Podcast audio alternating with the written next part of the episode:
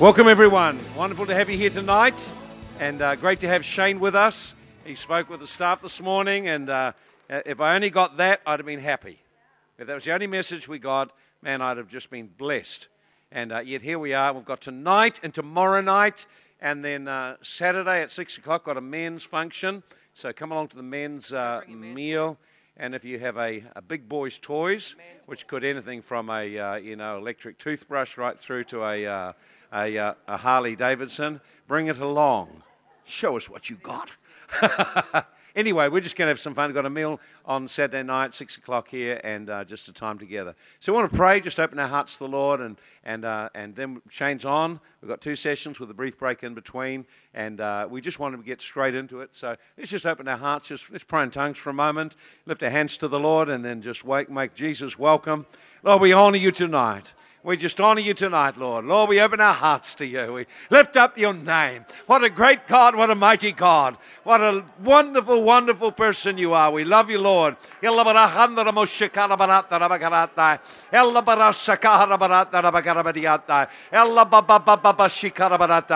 lift up our hands and our hearts to you tonight, opening ourselves to receive your word tonight. Lord, minister to us tonight. We worship you and exalt exalt you. We lift high your name tonight, Lord. We bless you and praise you.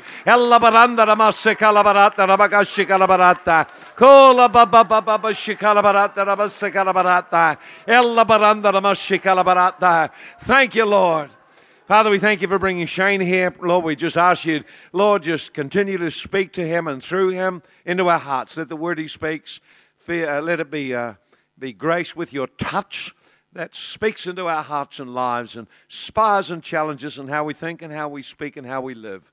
We honor you tonight. Thank you for Shane. We pray your blessing upon him and this whole weekend of meetings together. We thank you for one another, Lord, for the gifts and graces in our lives, for all we carry and contribute to expand the kingdom of God in this area. And Lord, we just welcome you tonight. Jesus, we give you all the honor and all the glory. Amen. Amen. Well, let's give Shane a fantastic welcome here tonight. You are going to enjoy him, I know. He shares things that I have never heard a preacher share before. he is so open, we're going to just enjoy him. So let's please be seated. And uh, Shane comes to us from America via Australia, a place of great things. Yep. And uh, Shane is a gifted teacher trained uh, and has uh, learned under an um, anointed rabbi, uh, and so he carries a depth. He was sharing with us at lunchtime just uh, about the, uh, the whole feast of Passover and its uh, relevance to Easter. And oh man, we were just all enthralled. The, the Bible is rich in depth. And he can bring an aspect to it we haven't heard before. Cool. So, very cool. God bless you. Thank you, man. All right, we're going to have fun. Um, just, I'd like to thank you guys for, for being here. And let me just say this. Um, as he said, I've had the privilege of being mentored by a, a pastor with his rabbi training for the last eight years. And so we've um, compiled a lot of that stuff on that table back there. So um, in between the, the meetings and, and at, the, at, at the end, you can stop by there. Um, we, we've got five brand new pieces of, of material back there on the, one on the tabernacle, um, one on on the Jewish roots of Easter. And then we have a, a, compilation of things, one called Great Big God, and then one on the Beatitudes. So you can check that out. We also um, have our, our, How to Read the Bible Like a Hebrew seminar now is available in DVD. So if, you, if you're the type of person that likes to see me on the whiteboard and stuff, you can order that back there as well. We'll ship it up to you. So um, you can check all that out. Obviously, there's profit built into that. And um, what we use the profit for is to help us fulfill what we believe is our mission to the poor. So um, it helps us go to places that can't afford it and helps us feed people. And we partner with um, three different things in South Africa to help us help us fulfill what we feel like God has called us to do there. So you can be a part of that and simply um, put something in your hands that'll help you listen to this over and over and over again. Science tells us that um, no matter how good I speak tonight, by Tuesday, you'll only remember 4% of it. So um, unless I put some graphic image around it that'll help you remember, which is which will do that too. So, um, um, and then still it's still a, a, a lost cause. So, um, so couple rules, couple ground rules for the night. Okay, um, number one, we have to have fun. Number two, we have to admit that if we're gonna if we're gonna get the most out of this, we have to admit that we're wrong about God. If if if you define if you define right as without error, wouldn't you agree with me that all of us are all wrong? That that actually God is too big to get our head around. And in order to journey with the Bible, uh, we're going we're gonna open up the Bible and listen. If we don't get this, here's what we run the risk to do, and I don't want to participate in this. I do not want to participate in giving you a bunch of things that maybe you've heard before, maybe you haven't. I don't want to I don't want to empower you to walk out of here and wow your Christian friends with something you just learned. I don't want to do that. Here's what I want to do. I want to give you principles from God's word that makes him even bigger than ever before. And not just that. I want not just to make him bigger than ever before to you. I want it to change our lives to where we more and more and more will partner with the leadership team at this church to build the kingdom of God right here. That's what we're looking to do. That's what we're looking to do. I want us to change our life.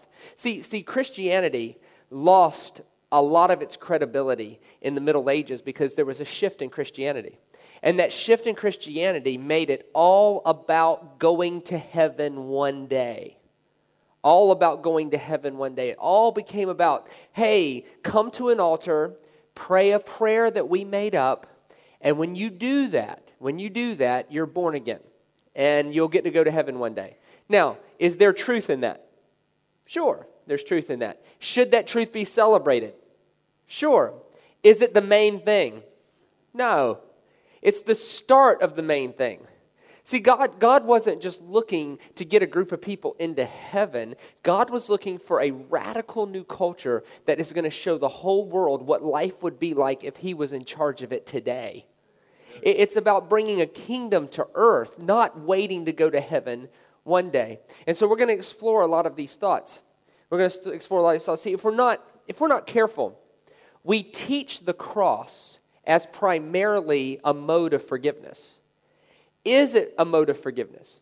Of course. Behold, the Lamb of God. He takes away the sins of the world. Of course it was. Is it just a mode of forgiveness? No. Uh, in the first century, if you ask people, why did Jesus die on the cross? This is what their answer would have been Jesus died on the cross to defeat the devil, the enemy of our soul, and his entire way of living. That, that the cross was an in your face confrontation to a way of life. It wasn't just a method by which we put our faith in something so we can suffer and then one day die and go to heaven. It wasn't that at all. The cross was an in your face confrontation to an entire new way of living. It was, the, it was the defeat of one way of living in favor of another. Um, the, the writer of Hebrews calls Jesus' death on the cross the culmination of the ages. Does that sound like somebody died and you put your faith in him and say a prayer and then you suffer and then you'll die and it'll all get better? The culmination of the ages? That sounds like a rock concert, doesn't it? Where'd you go last weekend? I went to the culmination of the ages. It was awesome. You should have been there, man. It was the culmination of the ages. See, see, we, we aren't just meant to wear the cross around our neck. We're not just meant to put the fish on our car. We're not just meant to wear the armbands. Uh, you know what? It's Thursday night. You're giving a Thursday night to come to church and seek the face of God. I'm assuming you're saved. If you're not, why are you here? Like, like if, if you're not a follower of Jesus Christ, you're in church. Do you realize you're in church on Thursday night. I'm gonna try and look on weeknights. I will always honor your time. I find no pleasure in long meetings. Can I get a amen? Like let's let's do what we got to do. Let's let's get what God's going to get us, and, and then let's go change our lives. Hey, let's make some decisions, right? Because NCIS is on tonight, and I hear Gibbs is firing somebody. It's life changing stuff, right? It's like life changing. Right, so I find no pleasure in going so long with a meeting that you've missed the point. So we're, we're, gonna, we're going to journey together. I have no doubt in my mind that you're a believer in Jesus Christ. My question isn't, are you a believer in Jesus Christ? That's not my purpose tonight. My purpose is this now what? So you've been recreated in righteousness and true holiness. Okay. Now what? So, so you're learning your identity in Christ. Great. Now what? I, I, I, I'm not so interested in are you going to heaven one day? I'm interested in are you saved when your husband leaves his underwear on the floor? I, am interested in what that does to your life. I'm not interested, I, am really not interested if you're saved in here. It's easy to be saved in here. That's easy. It's easy to lift your hands in here. It's easy to pray in tongues in here. It's easy to, to do whatever you do in here. It, it's, it's easy to be in alignment with God in here. What I'm more interested in is, is when you go out there, are, are you saved when someone cuts you off on the road? Are you saved then? Are, are you saved when you stop by the grocery store on your way home from work and you've had a stressful day and you end up in the line with the slowest cashier in the store? Are, you saved then? Are, are you saved when you stop by the retail store and everybody who works there knows nothing about what you want? Are, are you saved then? Are, are, are you saved, um, sir, when your wife falls asleep a little bit too early? May as well be real. You saved then? Are, you, are, are you saved? Like, it, you realize it's easy to be saved?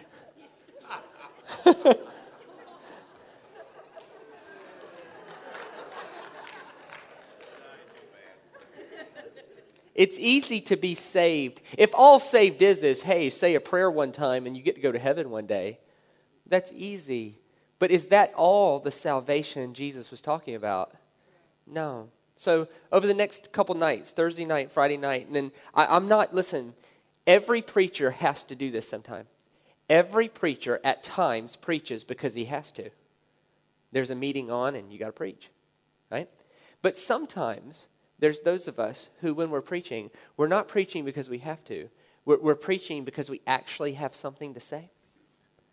And, I, and over the next few nights, I actually have something to say. As a matter of fact, I have so much to say, we won't get to it. I do. I do. But and, and my point for the next few nights is not to give you information. My point is to give you information that's going to move you as a group of people into something fuller that God has for this church. For you individually first, and then for the church.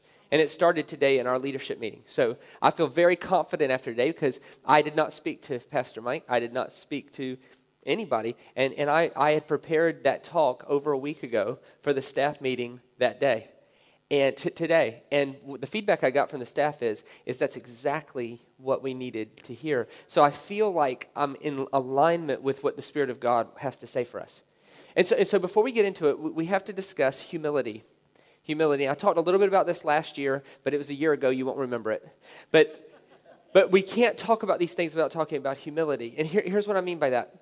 Every one of us, to get the most out of God, we have to walk with an awareness that we're wrong about Him, that there's constantly something new He could teach us, that, that you've never cornered the market on truth. You're saying, Shane, are you saying there's not absolute truth? No, there absolutely is absolute truth but you absolutely don't know it. Are you saying that you've arrived at it? Let me show you what I mean by this. If, if this circle represented everything, if this circle represented everything that could be known about God, everything that could ever be known about God is represented in that circle. And I handed you this marker and I said, I want you to come up and I want you to color in the part of, of God that you understand. If this, if this represents everything that can possibly known about God, how much of it do you know? What would it be? A dot. Like, like here's, here's mine. Right? And, and would yours be much bigger? All right, so yours, and yours would overlap with mine a little bit, right? So, so if we went through the whole room and I handed you a pen, anybody in here want to be so proud to say they'd color in a big portion of it? I mean, truly. Like, like, like, like, so if I, I handed it out and, and a lot of our dots would overlap, so at the end of the night,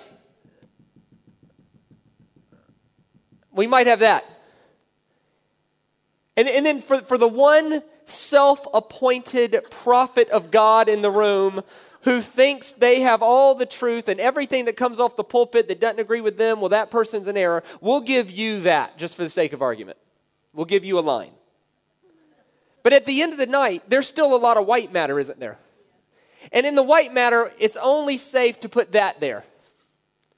That, that, that we are constantly in a journey with God. Let, let me prove to you what I mean.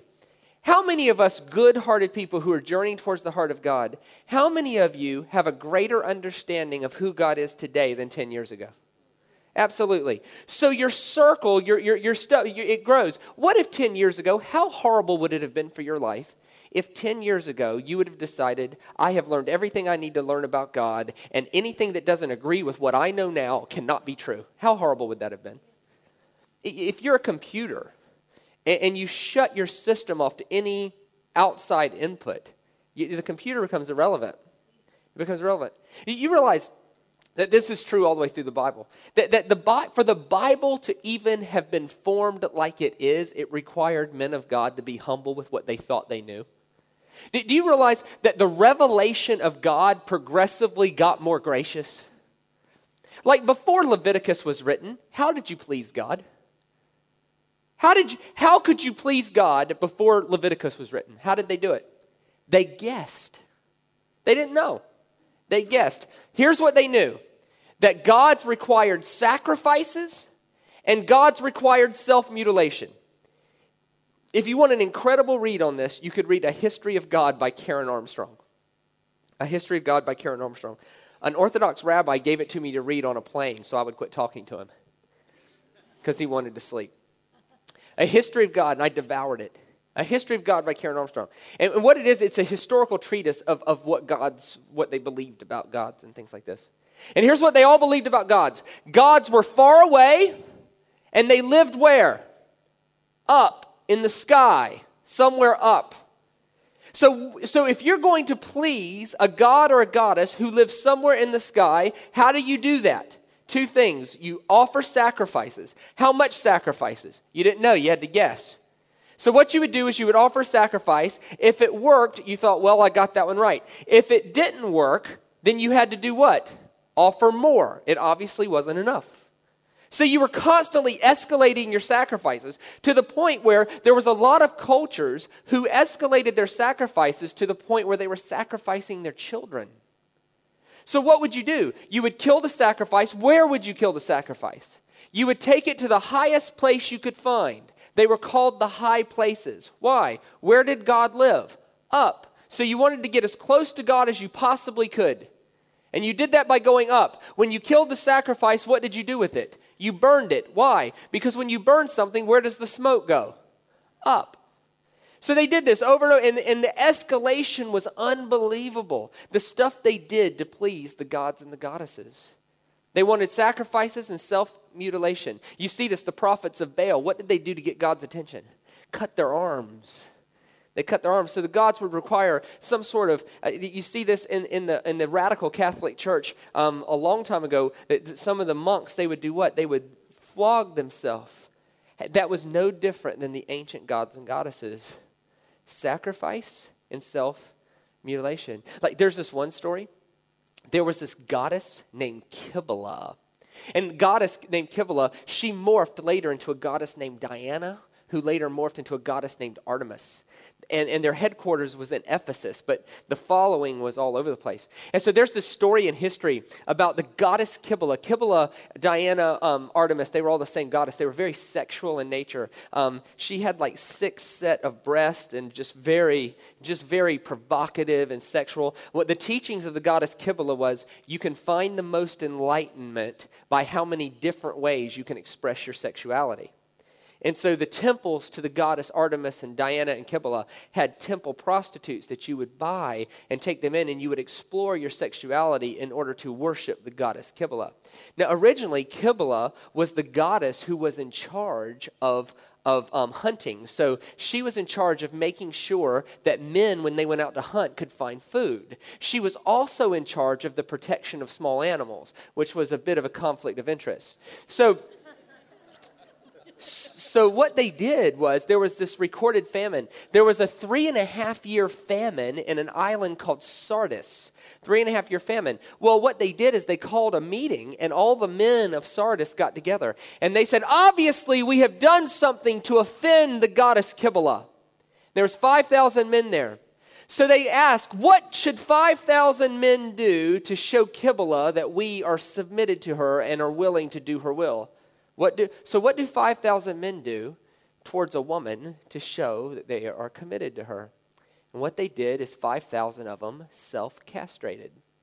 So they took knives and they castrated themselves and they threw them on the altar and they burned them up as an offering to Kibbalah. So 5,000 men went through this procedure that day so that Kibbalah would be pleased with them. Actually, if you go visit Sardis today, that altar is a tourist attraction. So if you're ever walking through a tourist walk in Sardis and you see an altar, don't sit on it.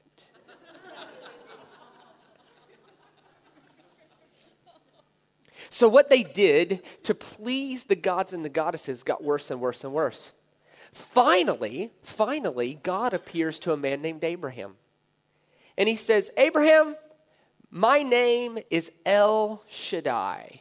El Shaddai. Now you got to think about this in context. The Bible does not take place outside the space time continuum of human history, it takes place within a story. So there's a guy named Abraham. Who did he worship? Lots of idols. Eh, you know he worshiped the sun during the day and the moon at night. Well, if you worship, thank you. So if if you worship the sun during the day and the moon at night and you have all these other idols, what question are you left with? Who's in charge? Who, who's the God in charge? Isn't it awesome? How does God reveal himself to Abraham? Abraham says, What's your name? You're the only God talking. What's your name? And he says, My name is El Shaddai. You know how that translates? I'm God Almighty. In other words, I know deep inside your heart you're wondering who's actually in charge. I'm the one in charge. That, that's me. You, you see this in the New Testament as well. Paul shows up at a place called Mars Hill.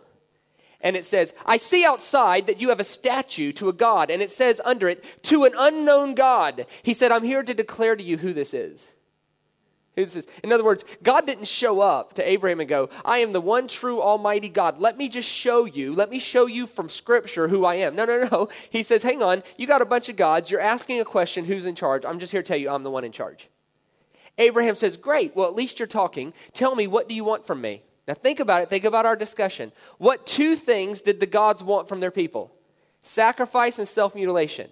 So, so what, what did God tell Abraham to do? He said, Here's what I want you to do I want you to circumcise yourself. Self mutilation. Which would have been an interesting conversation, wouldn't it? Abraham's like, Well, the other gods want us to cut our arm. You want me to do what with what? Like, what? He says, so, so God's first command to a 90 year old man was to circumcise himself with a rock. So God's first command to a 90 year old man was rock, swing hard, don't miss. Imagine the shaky 90 year old man. Oh, oh God, oh God. You definitely wouldn't want to miss. so he says, I want you to self mutilate. What's the other thing he asked of Abraham to do? Sacrifice his son. Now, do you notice that there's nothing interesting about that at all to Abraham? It, that is totally normal, except for the part of the body. He says, wait a minute, so you want me to self mutilate and you want me to sacrifice my son? Yes? Yes? That's no different than the other gods and goddesses. You notice Abraham in that story, he doesn't have to ask how. It says, So Abraham took Isaac to a high place. Abraham took Isaac to a high place. How did he know to do that? Well, he knew to do that because that's what the other gods and goddesses asked for. So he takes Isaac up to this high place and he goes to kill him. And you guys know the story. What happens? God stops him and actually provides the sacrifice. Do you know that in the history of God, that is the first time in the history of the world that a God was recorded to stop a sacrifice and in order to provide one? So there was something different about this God. This God wasn't a taker, this God was a giver. The Talmud tells the other part of the story. The Talmud says that when Abraham, when this happened to Abraham, that Abraham was so moved with the compassion of God that he immediately went home and he took an axe and a stick and he destroyed he destroyed all the idols in his house except one. And he left the biggest one standing and he put the axe in its hand like so. So the next morning Abraham's father comes in and says, "Abraham, what happened here?" And Abraham says, Isn't it obvious? Um, there was a fight amongst the gods. and that one obviously won. And his father said, That's impossible. Because I made them with my own hands. To which Abraham said, Then why do you worship them? Why do you worship them? Let me, let me ask you a question. How long was it between God talking to Abraham the first time and Abraham destroying the idols? How long was it? 20, 25 years? A long time. So God journeyed with Abraham for 25 years, and it took 25 years of Abraham journeying with God for Abraham to get the guts to destroy his idols. And God was patient enough to allow it. Why? Because God's not insecure. God's infinitely more secure than the average Christian. He's not threatened with other people's journey. Do you realize how humble God, Abraham had to be to journey with God? Can you imagine if Abraham would have said, Nope, this is what I know to be true about God, and gods are takers, not givers. I'm killing my son anyway. Mm. You, you, realize, you realize that these people journeyed until the book of Leviticus was written. In Leviticus, Leviticus, do you understand this? That Leviticus, which is the book we call the law, it's like the harshest book in the whole Bible. It says that the, the Leviticus was the most gracious book ever written up to that time. The most gracious book ever written. So the book we think is the law was the most gracious book ever written about God ever up to that time. Why? Because it was the first time in the history of God that a God said, This is exactly what you have to do to be close to me. Up to that time, they were guessing. So they were offering more and more and more and more and more and more and more. In Leviticus, it says, For the forgiveness of sins, once a year on Yom Kippur, each family must bring a spotless lamb. So in Leviticus, it says, to have your sins forgiven, this is what it takes one sacrifice per family per year. One sacrifice per family per year. Do you understand that there would have been people there going, There's no way God's that nice. There's no way God is that kind. There's no way God wants us to be with Him so bad that He's willing to make it that easy. There's no way it can possibly be that simple. One sacrifice per family per year? Unbelievable. It's not that easy. So here's what they did. This group of people created an oral tradition. There were 613 commands in Leviticus. These people made an oral tradition that added 3,000 commands to the 613 given by God. Why? Because they needed God to be harder than that. Jesus comes along and begins to wreck everybody. Jesus comes along and he says, No, no, we're not going to do that. Here's what we're going to do one sacrifice per family per year, that's too hard.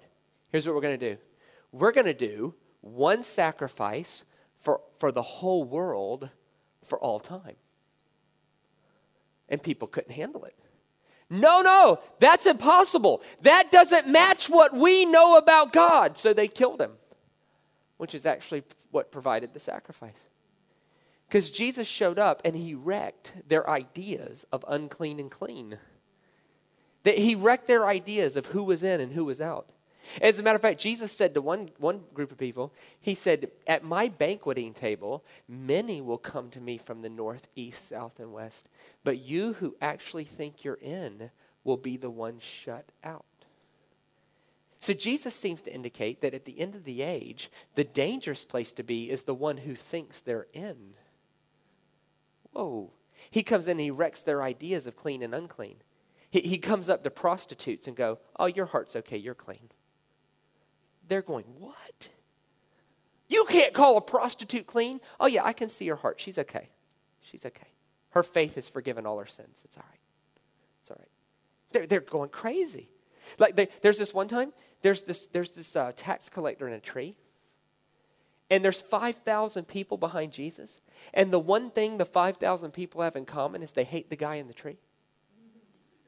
And he walks up to the guy in the tree and he says, Hey man, you come down. I'm coming to your house today. And it says that Zacchaeus was so moved with the compassion of Jesus that this is what he said Hey, I'll give half of what I have to the poor. And Jesus said, That's it. Salvation's come to him. Can you imagine their response? No, you can't say salvation's come to him. You, what do you have to have to be saved? You have to have an animal. You have to go to the temple. You have to talk to the priest about offering this for you. This is what you have to have to be saved. Jesus is like, no, his heart changed. He gave half what he had to the poor. His heart had to change. Salvation's come to him. They're like, no, you can't say salvation's come to him. He didn't get saved our way. We would never do that, would we? He, you, he, he didn't get, you have to pray our prayer at our altar. And if you don't pray our prayer our way at our altar, then we're in and you're out. Jesus was dealing with the same things. Like there's this one time, you, you want something to change your life?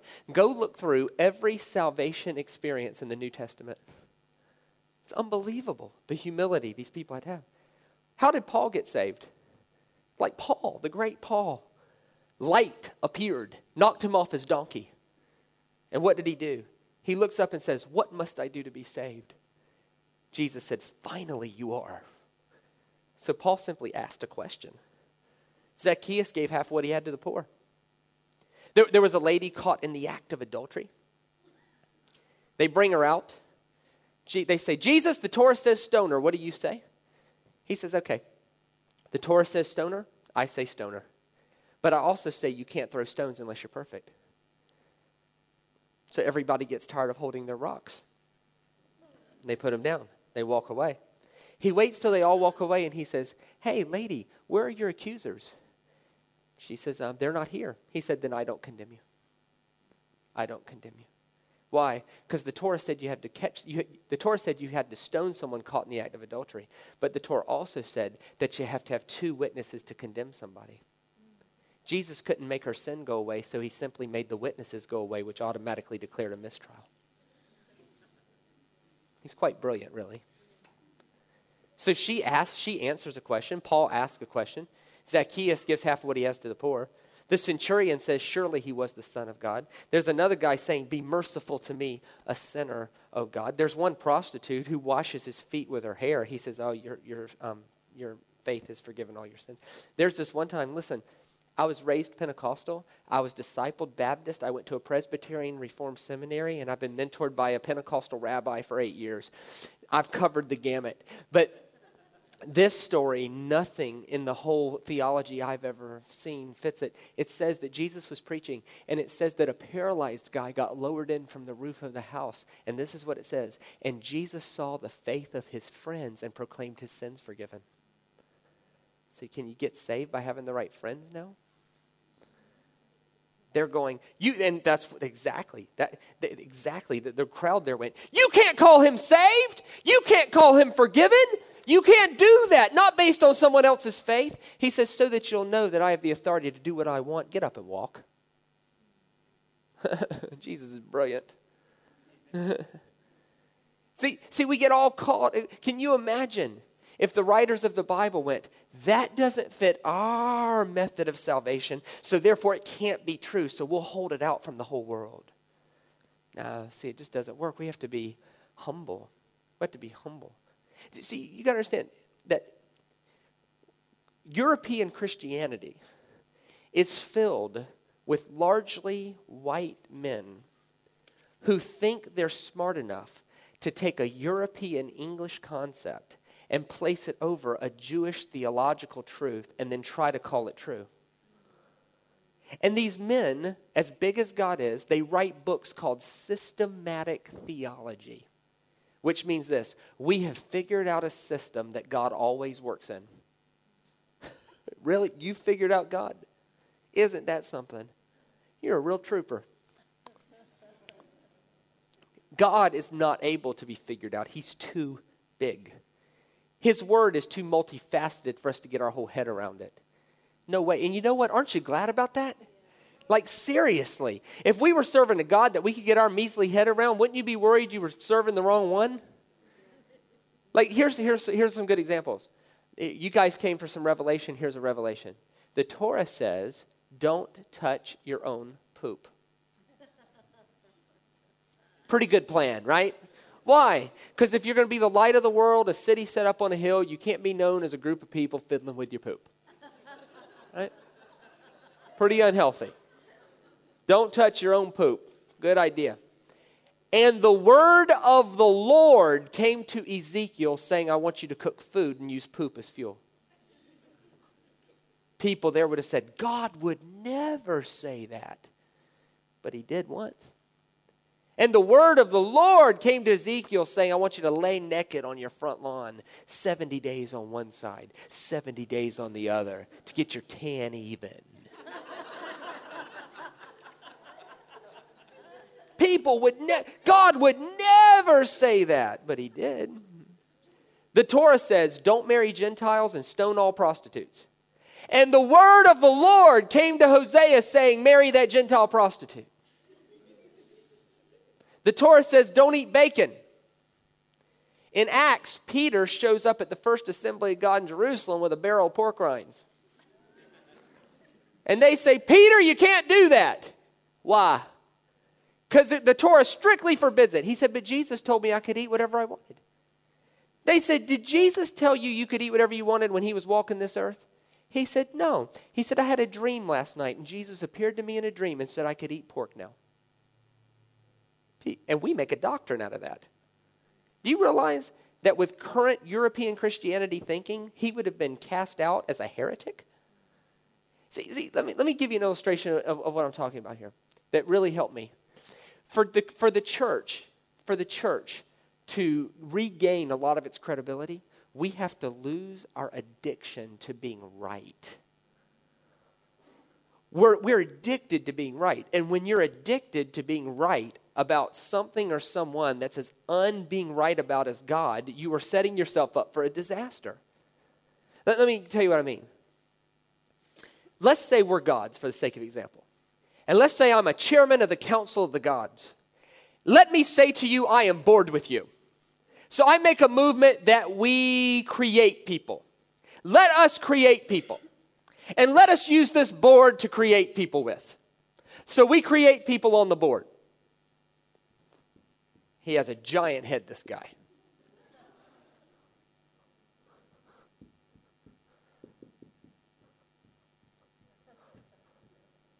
Okay. Let us call them Joe and Jane.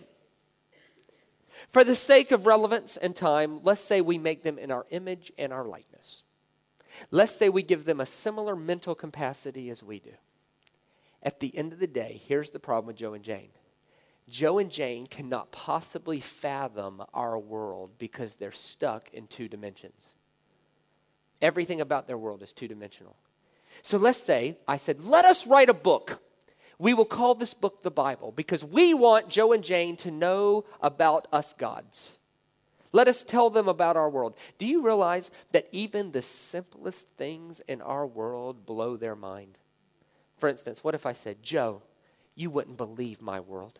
In my world, I can extend my arm out. Joe says, No way. Unbelievable. Jane, God says in his world he can stick his arm out. That is unfathomable. What if I said, Joe, in my world, I can be in front of you and behind you all at the same time? Joe goes, begins to blow his mind. Do you realize these are the simplest things in our world? What if I had somebody who understood, say, physics? What if I had somebody who understood physics explain nuclear trajectories to Joe and Jane? It would, their head would come off. Everything, it would, my head would come off. Everything about I, everything I do, anything I do to them. If I stick my hand through their world, what would they see?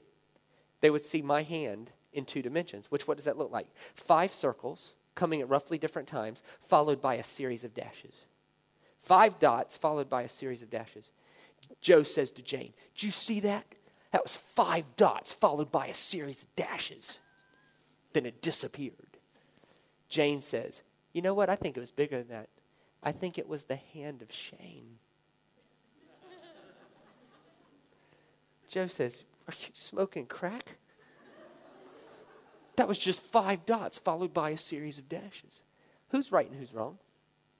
Both. It's just their perception of God in two dimensions. And if I'm a loving, caring God, I'm not thinking they can ever understand me. What I'm wanting them to do is engage me. The rabbi said if we talked for two hours tonight about God, if most everything we said was wrong, God would still be pleased because we spent a night talking about Him instead of something else.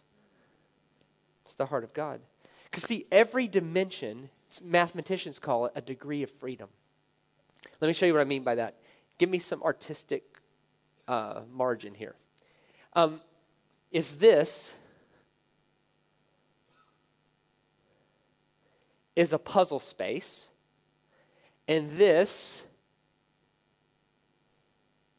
is the piece that's supposed to go in that puzzle space. If all you have is two dimensions, can you ever twist this around enough to get it in there? No. What do you have to have to do that? You have to have a third dimension. You have to be able to pick it up and put it over the top and drop it down. That's called a degree of freedom.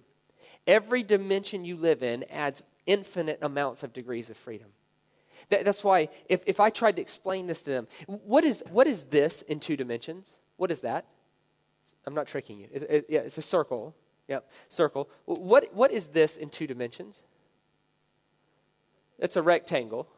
What if I wrote to Joe and said, listen, in my world, the same object can be a circle and a rectangle all at the same time? Joe goes, unbelievable. How's that possible? A circle and a rectangle at the same time. Of course, it's very easy. All you need is an axis to turn something on a salt shaker. Anything changes shape if you can turn it. That's a circle, that's a rectangle. Any way you look at it. You just need something to turn it on. Now, listen, these are the complications that exist when a three dimensional person tries to communicate with a two dimensional one. How many more complications exist? How many dimensions does God live in? A, a lot. I mean, he could be everywhere all the time and in no wits diminished. How many space dimensions do you need to do that? A lot. How many time dimensions does God live in? At least three. And maybe 300 more we haven't thought of. We live in one time dimension. Hey, listen, how many complications exist when an infinitely dimensional God tries to communicate with three dimensional people? Huge. Huge. And in order to journey with that God, what does it take? Large doses of humility. Large doses of humility. Now, I'm using this to introduce our whole weekend together. That everything we're going to talk about this weekend requires, at the end of the day, humility. That the first century writers, the first century um, rabbis, they called it this the disposition of Messiah. It's from Exodus 34 6. It was the basis of all prayer in Hebrew thought. God consciousness around his character. He is compassionate, gracious, slow to anger, abounding in love and forgiveness. He is the Lord, the Lord. He is compassionate, gracious, slow to anger, abounding in love and forgiveness. That we must be filled with humility that when we're dealing with other people, that we need to have an attitude, a disposition, a countenance that is compassionate, gracious, slow to anger, abounding in love and forgiveness. That if we're going to be kingdom people, we have to know inside of our heart that our journey with God is just that. It's a journey, that we never arrive at it until we get to glory. That at the end of the day, we're just Joe and Jane. We're just Joe and Jane. Now, if you'll agree with me that for the rest of this journey, that, that, that will be Joe and Jane. I want everybody to do this.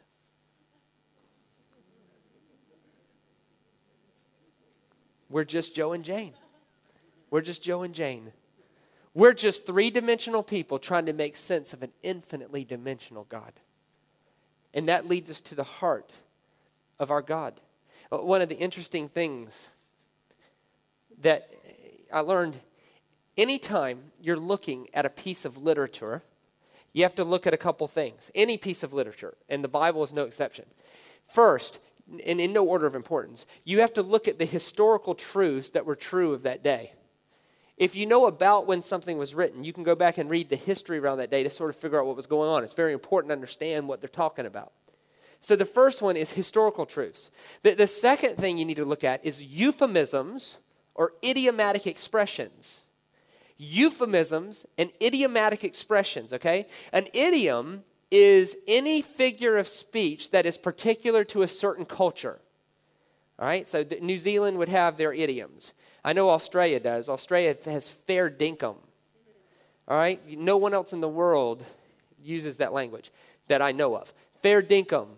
A euphemism is anytime you use is a figure of speech that is used to say something softer. Let me give you an example. Someone died. Someone passed away. That's a euphemism. That's a euphemism. In Australia, they have a horrible euphemism for death. They say carked it. oh, that guy carked it. How, what is that? Like, would you rather die or cark it? Like, figures of speech are very important. They're very important, and they're very important to interpreting letters and, and books and things like this. For instance, let me give you an example of how important a figure of speech is. If, if, if let's say I gave Allie a gift here, and let's say, let's say that, that I, get, I find this gift that I know she'll like, and I write her a letter, and, and, I, and I put it with the gift, and, and at the end of the letter, I say something like this Allie, I really hope you like this. It cost me an arm and a leg. Okay? And so let's say Allie is a pack rat and she goes and she, she puts that in some drawer somewhere. And, and 2,000 years from now, some archaeologist is excavating where she used to live. And under about eight levels of earth, they find this desk. And they find this desk, and inside this desk, they find this preserved note. And they find this note, and it says, Allie, I hope you love this. It cost me an arm and a leg. Can you imagine the guy going, How romantic is this guy? he was willing to have his arm and his leg chopped off in order to, to give her something, right? of course, we know, we know it's a figure speech for it costs a lot, right? Like it's expensive. It's really, really expensive. So, figures of speech and euphemisms. Okay, so historical facts, figures of speech, um, euphemisms, idiomatic expressions, also literary style.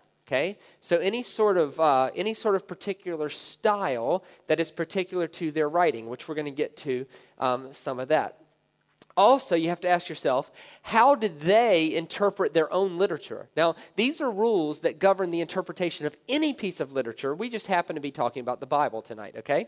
Now, the Hebrew people interpret the Bible through four levels Peshat, Remez,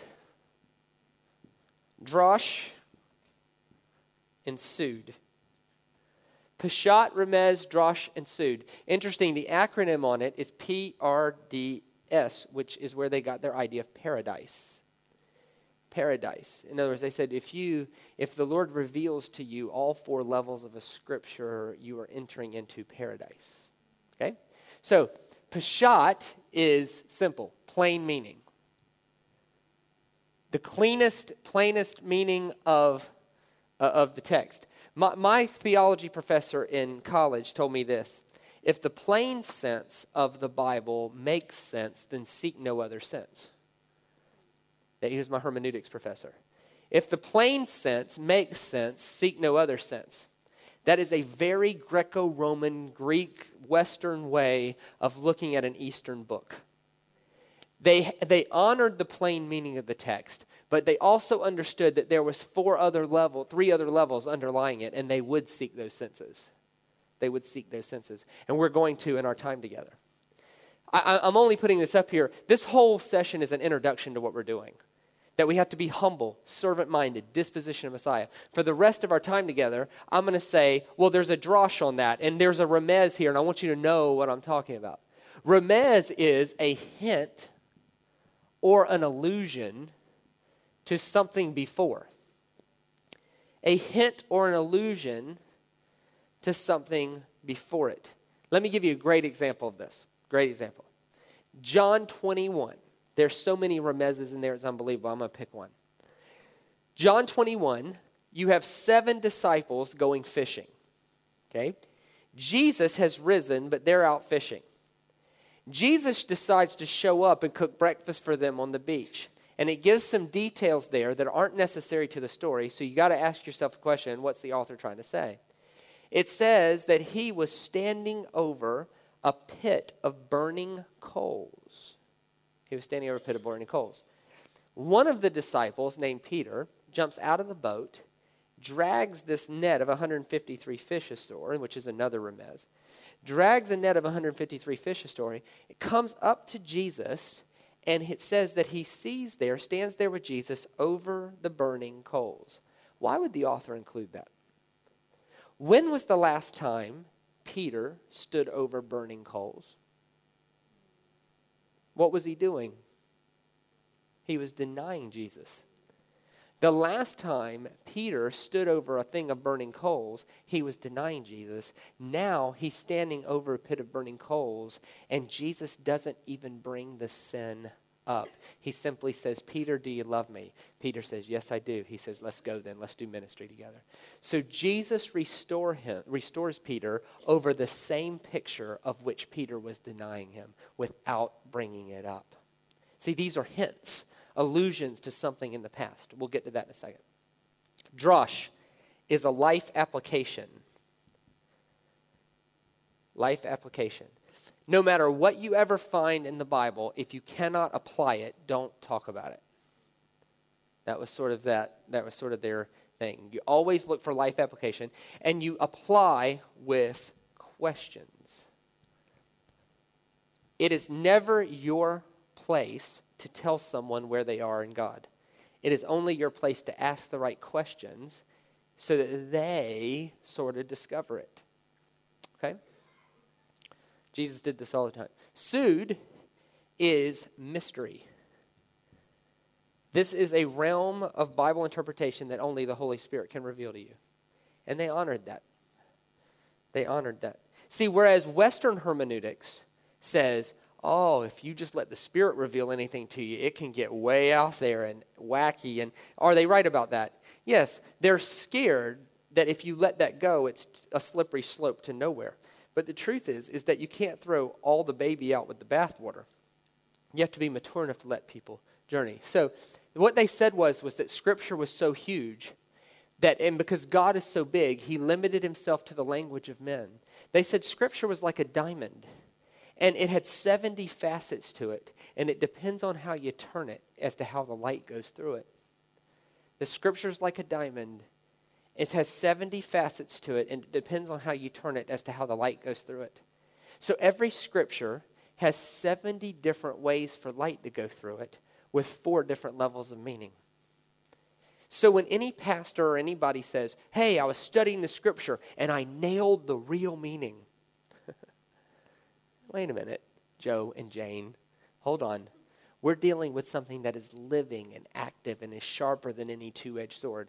Let me just prove it to you something very practical. Have you ever read a scripture and then three years later read it again and it meant something else to you? It's living, it's active, it's sharper than a two edged sword. So, in our journey, we have one more session tonight, we have two sessions tomorrow, Sunday morning and Sunday night.